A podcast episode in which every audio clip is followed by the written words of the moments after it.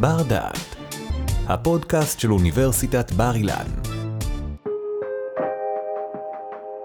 שלום, ברוכים וברוכות הבאות לבר דעת. האם ניתן לרכוש כלים שיסייעו לנו להתמודד נפשית עם מצב המלחמה שנכפה עלינו מאז מתקפת הטרור ב-7 באוקטובר 23? והאם כשאנחנו מדברים על חזרה לשגרה, עכשיו בזמן המלחמה, אנחנו באמת צריכים לעשות זאת, או דווקא לשחרר לרגע?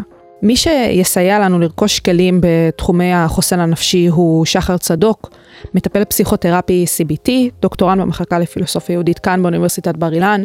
שלום שחר. שלום.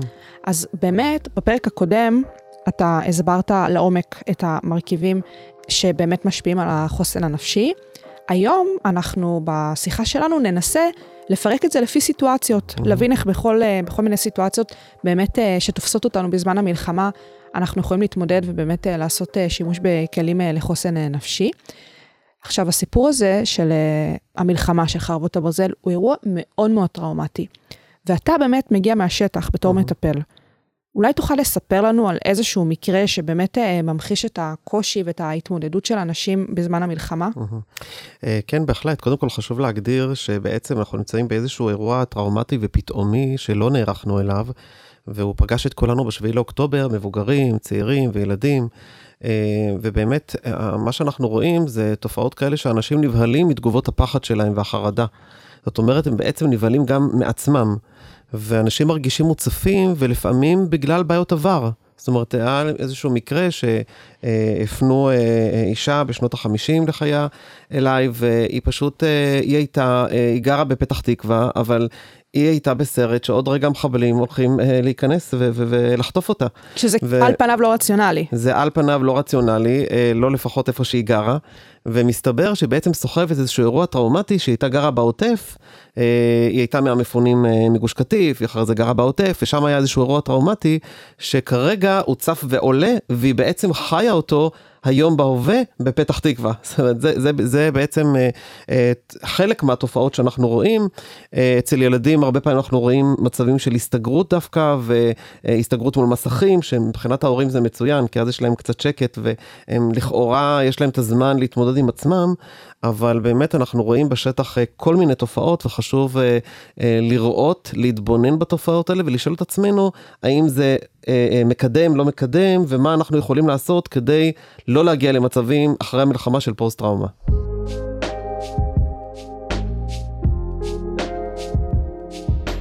שחר, אנחנו נתחיל לפרק כל מיני מצבים שבאמת יכולים להיות לנו תוך כדי המלחמה. אני חושבת שהמצב הראשון, שהוא באמת המצב הכי שגרתי במרכאות mm-hmm. בתוך התקופה הזאת, זה מצבי אזעקות, mm-hmm. שאנחנו שומעים אזעקות, אני חושבת שכל המאזינות והמאזינים שלנו יכולים להתחבר למצב הזה, שכשיש אזעקה, זה באמת חותך לנו את השגרה. אנחנו צריכים רגע לעצור, להבין מה קורה, להיערך בהתאם לזה, ויש כל מיני פעולות שאנחנו באמת מופעלים במסגרתן כשיש אזעקה. Mm-hmm. איך זה באמת נוגע לעניין החוסן?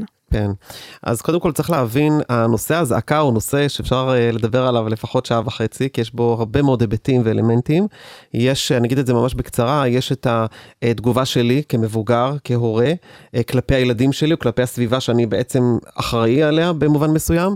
יש את התגובה שהיא דווקא מההיבט של הילד, שמתבונן על התגובה של ההורה, ומזה הוא בעצם שואב את הביטחון או את החוסר ביטחון שלו. אה, ויש באמת גם את האי ודאות שהולכת ובעצם מכסה על כולנו, זאת אומרת, יש פה הרבה מאוד היבטים שעוד, אה, היבטים נוספים שלא נפרוט אותם כרגע. ובעצם חשוב להבין שמה שפוגש אותנו בזמן אזעקה זה דווקא פחד ולא חרדה. כי פחד זה איזשהו איום ממשי שקורה כרגע.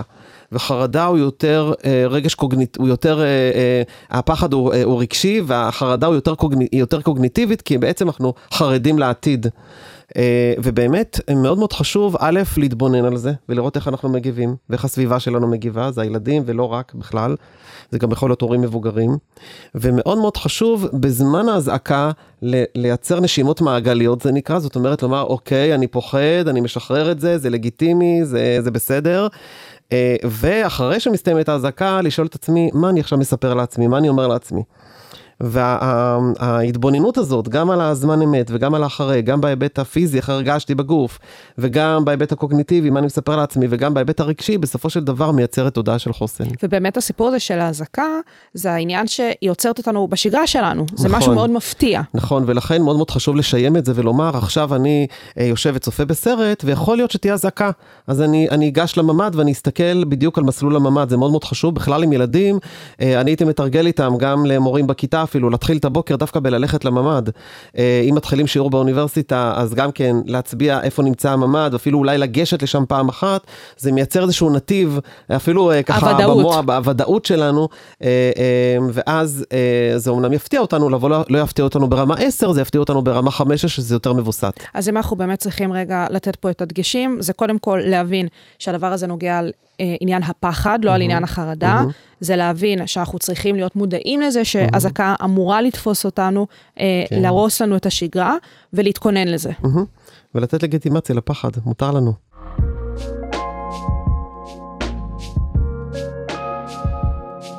אם עד עכשיו דיברנו על האזעקה, שזה באמת אולי הדבר שהכי מאפיין את התקופה הזאת ואת השגרה, את שגרת המלחמה שאנחנו נתונים בה כעת, הדבר הנוסף שבאמת אנחנו יכולים להסתכל עליו ולהבין בצורה גורפת, שבאמת מהווה קושי נפשי, זה הסיפור הזה של חשיפה לדיווחים, חשיפה לחדשות. זה דבר שהוא אה, באמת קשה לכימות, כי זה מכל כיוון. איך אנחנו יכולים להתמודד עם זה? אז קודם כל צריך להבין אה, אה, באמת ברמת המקרו, שיש לנו צורך בלצרוך חדשות. מתוך האי ודאות אנחנו מחפשים דווקא את האי של הוודאות. אה, ולכן אנחנו באופן אוטומט אה, נפתח כל רגע את הטלפון, אה, או ניגש לטלוויזיה, או אפילו אם לא נקבל מספיק מידע, נשוטט באינטרנט ואפילו ברשתות החברתיות. ומה שקורה בעצם, אנחנו צורכים בצורה לא מבוקרת חדשות, רק כדי לכאורה להיות בוודאות, אבל זאת אשליה. זה עניין של שליטה? לגמרי, הצורך בשליטה במצב, וזה לגמרי אשליה, כי בעצם ככל שאנחנו צורכים יותר חדשות וחוקרים במרכאות את המצב, אנחנו נכנסים לרמות חרדה גבוהות יותר, כי הצריכה היא לא מבוקרת. ולכן מה שאני תמיד אומר, בעיקר להורים שמשאירים את ה... הרבה פעמים את מכשיר הטלוויזיה דלוק ובקול רם, והילדים אה, שומעים כל הזמן את החששות ואת כל הדברים האיומים שקורים אה, בזמנים האלה, אז אנחנו ניזונים ו- וטוענים את עצמנו, ב- נקרא לזה, אה, בתחושות ופיזיות ורגשות ומחשבות, ואפילו במובן מסוים אמונות יסוד, שהן אה, לא משרתות אותנו ולא מקדמות את החוסן שלנו. ולכן מאוד מאוד חשוב אה, אה, שתהיה לנו איזושהי בקרה. איזה מידע אני בעצם אה, צורך. גם אה, סוג המידע וגם כמות המידע? לגמרי, או- אפילו באיזה אוקיי. ערוץ אני צופה, האם הערוץ שבו אני צופה, וזה לא משנה אם זה ברשת או באינטרנט או בטלוויזיה, אה, מכניסים אותי כל הזמן לחרדה, אה, לחוסר אונים, אה, כל הזמן מערערים לי את הביטחון, מערערים את הביטחון בכלל של המדינה, מערערים את הביטחון של הצבא, או שזה ערוץ אה, תקשורת כזה שבעצם דווקא מעצים ומפתח את החוסן. ואני באמת מאמין שהתפקיד של התקשורת בימים האלו הוא לפתח את החוסן הלאומי, אה, אבל קודם כל בואו בוא ניקח את זה לעצמנו, שכל אחד באמת ישלוט בצריכת אה, מידע שלו, ויש אפילו היום קבוצות וואטסאפ, אה, למשל שנקרא תמצית החדשות, מקבלים ממש שלוש פעמים ביום את הדיווחים, בלי יותר מדי פרשנויות וחפירות כמו שהילדים אומרים, אה, ותמיד גם מסתיים במשהו טוב, ובואו גם נעשה דברים אחרים, אנחנו לא, זאת אומרת ההיצמדות הזאת לחדשות היא לא באמת מייצרת שליטה וביטחון. עכשיו, הסיפור פה זה לבחור במה לצפות או לא לצפות בכלל. לא, זה לבחור במה לצפות. אני חושב שכאנשים אה, אה, שחיים במציאות הזאת, אה, ואנשים שהם אורייניים ומשכילים, וככה באמת אה, רוצים, אה, אה, שואפים לפחות אה, לדעת באיזה עולם אנחנו חיים, אז כן חשוב אה, לדעת מה קורה, אבל אני רוצה גם לבחור את הערוץ שדרכו אני אדע באמת מה קורה. אז להבין שהסיפור הזה של צריכת יתר היא כמובן מזיקה, לא להימנע לחלוטין, להבין ולעשות את הבירור במה כן לצפות. זה- אני חושב שאיזון זה מילת המפתח לגבי כל דבר, וגם בנושא הזה.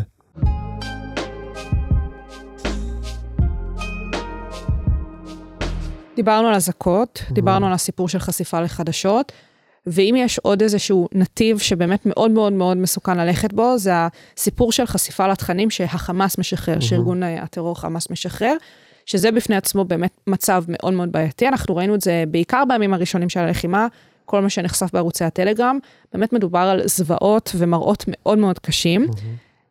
איך אפשר להתמודד עם זה? אז uh, גם פה בעצם ההתמודדות שלנו היא בבקרה שבעצם אנחנו uh, uh, שמים לעצמנו בצריכת המידע. עשו נכון, או נכון עשתה התקשורת שבעצם לא כל סרטון, גם של החטופים, היא שידרה, ולא כל נאום צריך לשדר, זה, זה, זאת בדיוק הבקרה שאנחנו מדברים עליה, וכמובן יש עוד הרבה במה להשתפר, אבל השאלה היא באמת, האם אנחנו מבקרים את הצריכה שלנו ושל הילדים שלנו, ולצערי, אם אני אתייחס יותר לשאלה שלך, מה עושים עם ילדים או מבוגרים שכן ראו את הסרטונים האלה, ואיך אנחנו יכולים בעצם לעזור להם לא לפתח פוסט-טראומה, כי זאת בעצם הנקודה היום. אנחנו, גם אם צרכנו או לא צרכנו, חלקנו גם היו בזוועות האלה, וגם נמצאים היום בשטח, ובעצם אנחנו רוצים לראות איך אנחנו מתמודדים עם המראות הזוועה האלה, כמו למשל אנשי זק"א, כרגע זקוקים אה, אה, לעזרה מאוד גדולה. אה, אז זה, זה בדיוק העניין שדווקא בתקופה הזו שאנחנו עדיין נמצאים בטראומה, מאוד מאוד חשוב לשחרר את, ה, את המראות ולשחרר את הרגשות ולשחרר את התחושות, וזה בדיוק ארבעת הרבדים שדיברתי עליהם מקודם, שזה הרובד הפיזי, הרובד הקוגניטיבי, הרובד הרגשי, ובסופו של דבר הרובד התודעתי. אה, אז באמת ברובד הפיזי מאוד מאוד חשוב רגע אה, להיזכר במה שראיתי ולקחת נשימות ולהרגיש את הרגש ולהרגיש את הפחד למשל, ולשחרר אותו, וזאת ממש פעולה מודעת שאנחנו עושים, ואנחנו אולי חווים את זה עוד פעם בזיכרון שלנו, אבל ככל שאנחנו נעשה איזושהי חשיפה למה שנחשף נחשפנו בעצם, ורק כמובן בזיכרון, ונשחרר את זה וננסה אה, לעבד את זה, אז uh, אנחנו כולנו תקווה שלא נחווה פוסט טראומה. זאת התמודדות, אבל מי שממש חווה את זה בצורה קשה, uh, הטיפולי CBT מאוד מאוד uh, עוזרים בהצלחה, לפי המחקר של 87 אחוזים, שזו הצלחה מאוד מאוד גדולה, ואין ספק שיש אנשים שיצטרכו, כבר צריכים טיפול, ויפה שעה אחת קודם. אז מהבחינה הזאתי, אנחנו כמובן נמליץ לא להיחשף לתכנים מלכתחילה, mm-hmm. בשונה מהסיפור של החדשות, שבחדשות עוד יש ערך, כן. כי באמת צריך להתעדכן mm-hmm. ולהבין מה העדכונים החדשים. מבחינת התכנים האלה, אה, מי שנחשף, נחשף, ובאמת אתה מעניק פה את העצות שלך. כן, לגמרי.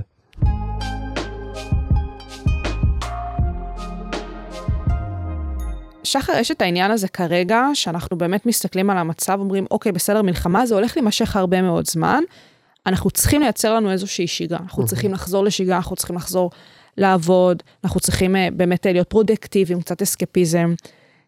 עד כמה זה באמת הכרחי? אז כן, אז קודם כל, אה, כמו שאנחנו אומרים את זה גם בתהליכי טיפול, וגם כמו שאמרנו כאן, הנושא של העשייה אה, והפעולה אה, היא מאוד מאוד חשובה, כי בעצם אנחנו מנתבים את האנרגיית הפחד שעצורה בנו בהתנהגות, כמו למשל פעילות ספורטיבית, כמו למשל עבודה ויצירה וכולי, אבל מאוד מאוד חשוב להבין שאנחנו לא באמת יכולים לחזור לשגרה שהייתה לפני זמן המלחמה, וזה גם אולי לא נכון. זאת אומרת, אנחנו בעצם רוקדים, שואפים להגדיל את יכולת ההכלה שלנו, של מצב שהוא מצב חירום ומלחמה, ובתוך המצב הזה לייצר איזושהי שגרת מלחמה. זאת אומרת, יכול להיות שאנחנו נעבוד, אבל נעבוד פחות שעות, ויכול להיות שאנחנו נלמד, אבל נלמד באופנים אחרים, וב, ו, ומבחינת המינונים גם כן פחות, ותמיד נמצא זמן לטפל בעצמנו, וזו נקודה מאוד מאוד חשובה. זאת אומרת, אחד הדרכים שלי לפחות לטפל בעצמי, זה אם הייתי רגיל לעשות פעמיים או שלוש פעמים בשבוע פעילות ספורטיבית, אז עכשיו אני אעשה כל יום פעילות ספורטיבית, וזה יהיה הפתיח של היום שלי, ואז אני אלך לעבודה כשאני מלא אנרגיה ואני משוחרר יותר, ואולי עשיתי גם איזושהי מדיטציה אחת או שתיים, כל אחד בדרך שלו. אה, אז כן, השאיפה היא לנהל שגרה מסוימת, אבל היא שגרת אה, מלחמה ולא שגרה רגילה. ולהיות מודעים לזה. להיות לגמרי מודעים, ויותר מזה, אפילו אולי אה, לומר, איזה יופי שאני, לפרגן לעצמי ולומר איזה יופי שאני יכול לייצר איזושהי שגרת מלחמה, וזה מאוד מפתח את המסוגלות העצמית, זאת אומרת, הייתי לוקח את זה למקומות חיוביים, ואפילו קצת מפרגן ואומר, איזה, אחרי המלחמה אני אוכל לספר אחר כך. לדור הבא, או לספר אפילו לעצמי, שגם במצבי מלחמה אני מסוגל ויכול להתמודד, ויש לזה ערך מאוד מאוד חשוב. וכאן נכנס אלמנט המשמעות, שאנחנו נותנים משמעות למצב הזה, גם המשמעות הלאומית, שבאמת אנחנו ניצבים בפני אתגר היסטורי וגדול, וגם ברמה האישית, שאנחנו בעצם המשמעות היא לעבור את המצב הזה, לצלוח אותו ולהעצים את המסוגלות העצמית שלנו. אחד הדברים שבאמת קורה עכשיו בשגרת המלחמה זה סיפור ההתנדבות. הרבה מאוד אנשים מחפשים מסגרות, מחפשים איפה להתנדב, ואיך זה באמת אה, יכול לענות לנו על איזשהו צורך של קושי נפשי. אז אני שמח שהעלית הנקודה הזאת, כי זאת הנקודה המרכזית בזמן שבו אנחנו נמצאים, שהתרופה הטובה ביותר בתקופה הזאת כדי לפתח חוסן זה פשוט להתנדב. כי אנחנו בעצם מנתבים את האנרגיה של הפחד שכל כך רוצה לצאת החוצה, ובמקום שהיא תהיה מנותבת להתקפי חרדה או כל מיני תופעות טבעיות שהגוף אה, מנסה לשחרר את האנרגיה הזו, אה, ננתב אותה לעשייה. והעשייה, התנדבות, היא ממלאת, היא מייצרת המון המון סיפוק וחיוניות, והנתינה הזאת גם מאוד אה, מפתחת את המסוגלות העצמית. יש לזה כל כך הרבה היבטים לנתינה ולהתנדבות. לכו להתנדב, זה חשוב מאוד.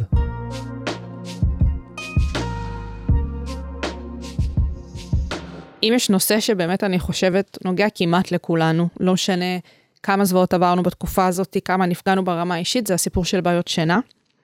אה, פשוט באמת לא להצליח להירדם בלילה. והרבה פעמים הסיפור הזה של השינה נוגע לעניין הנפשי, ואפשר לתת לזה מענה, זאת אומרת, יש פתרונות, יש פתרונות לדברים. איך אפשר באמת לסייע לאנשים עם נדודי שינה. טוב, אז קודם כל השינה זה אישיו. אה, בתרבות המערבית, עוד לפני זמן המלחמה, אה, יותר ויותר בני נוער סובלים אה, או סבלו מבעיות שינה, ובטח מבוגרים.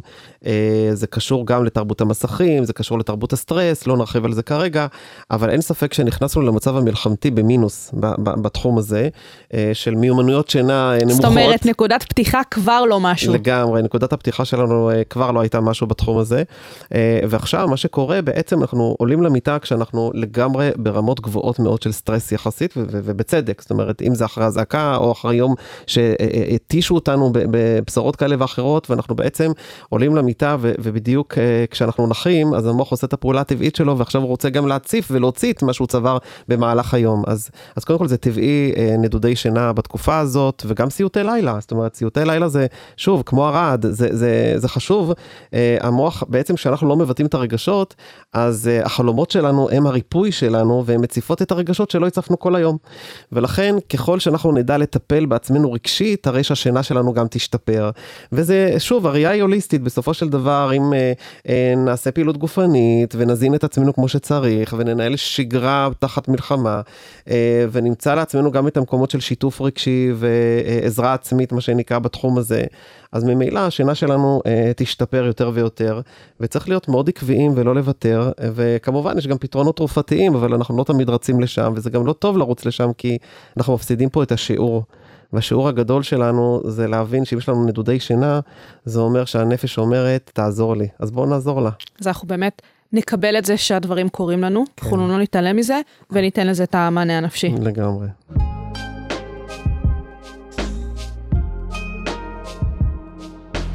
שכחנו לקראת סיום, ובאמת אחד הנושאים החשובים כרגע זה העניין המורלי, במובן mm-hmm. הלאומי, במובן כן. הרחב, אם אנחנו באמת מסתכלים פנימה לעצמנו, אז לפעמים גם צריך להסתכל החוצה ברמת המקרו. איך הדברים האלה קשורים? איך הסיפור של המורל בעם מתקשר באמת לחוסן הנפשי של כל אחד ואחת מאיתנו? כן. אז אה, טוב, אז קודם כל אה, באמת אה, הנושא הנפשי הוא בעצם הרוח. הרוח ש, שבה אנחנו נמצאים גם כעם וגם ברמה האישית.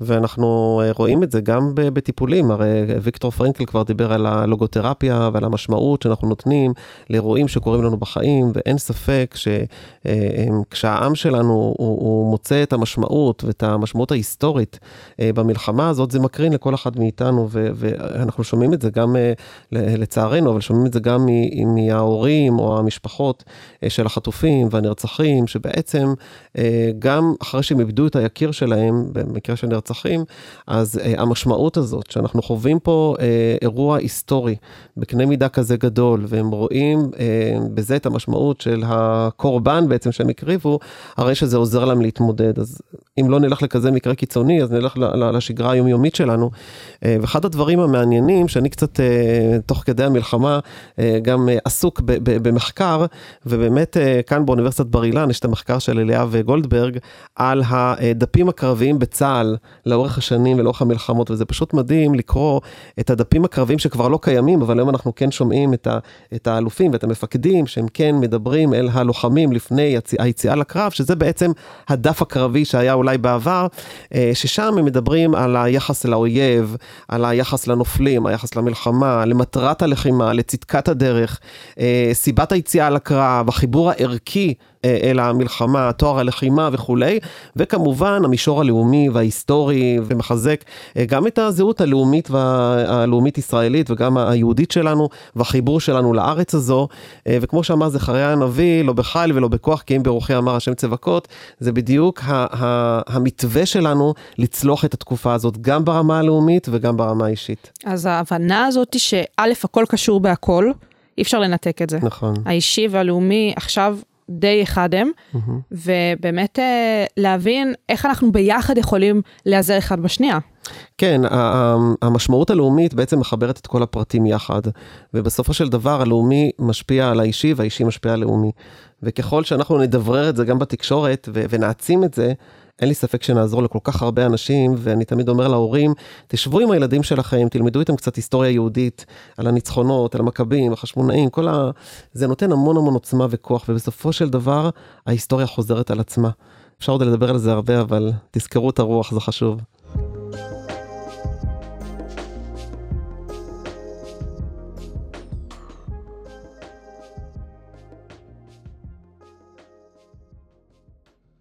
שחר, אנחנו מגיעים לסיומה של השיחה שלנו, שזה בעצם הפרק השני. בפרק הראשון באמת אה, הענקת הרצאה שמדברת על אה, כל המרכיבים אה, בעניין החוסן.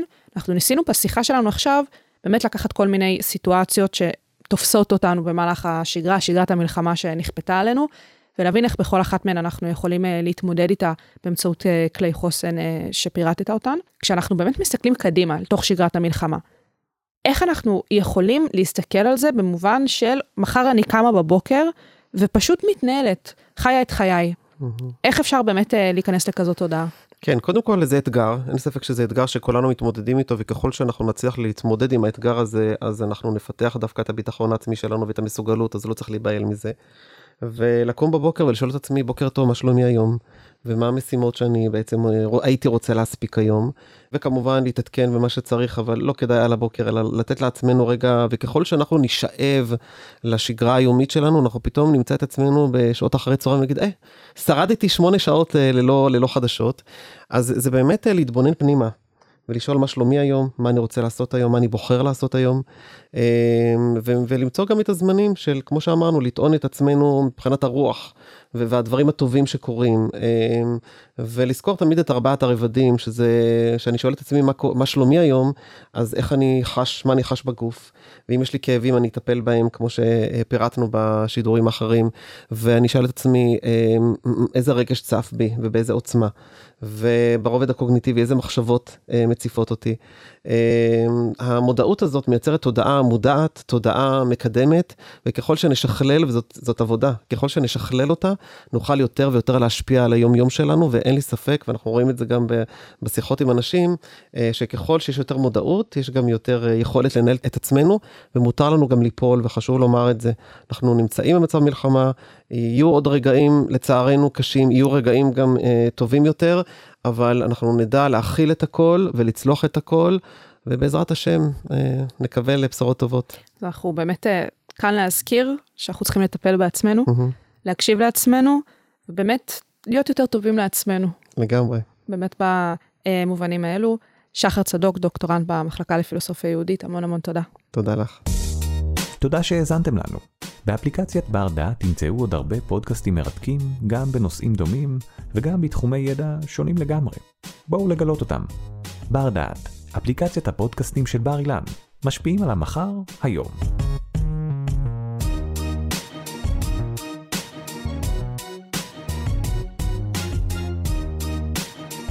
ערכה והפיקה שי קלוט. תודה על ההאזנה.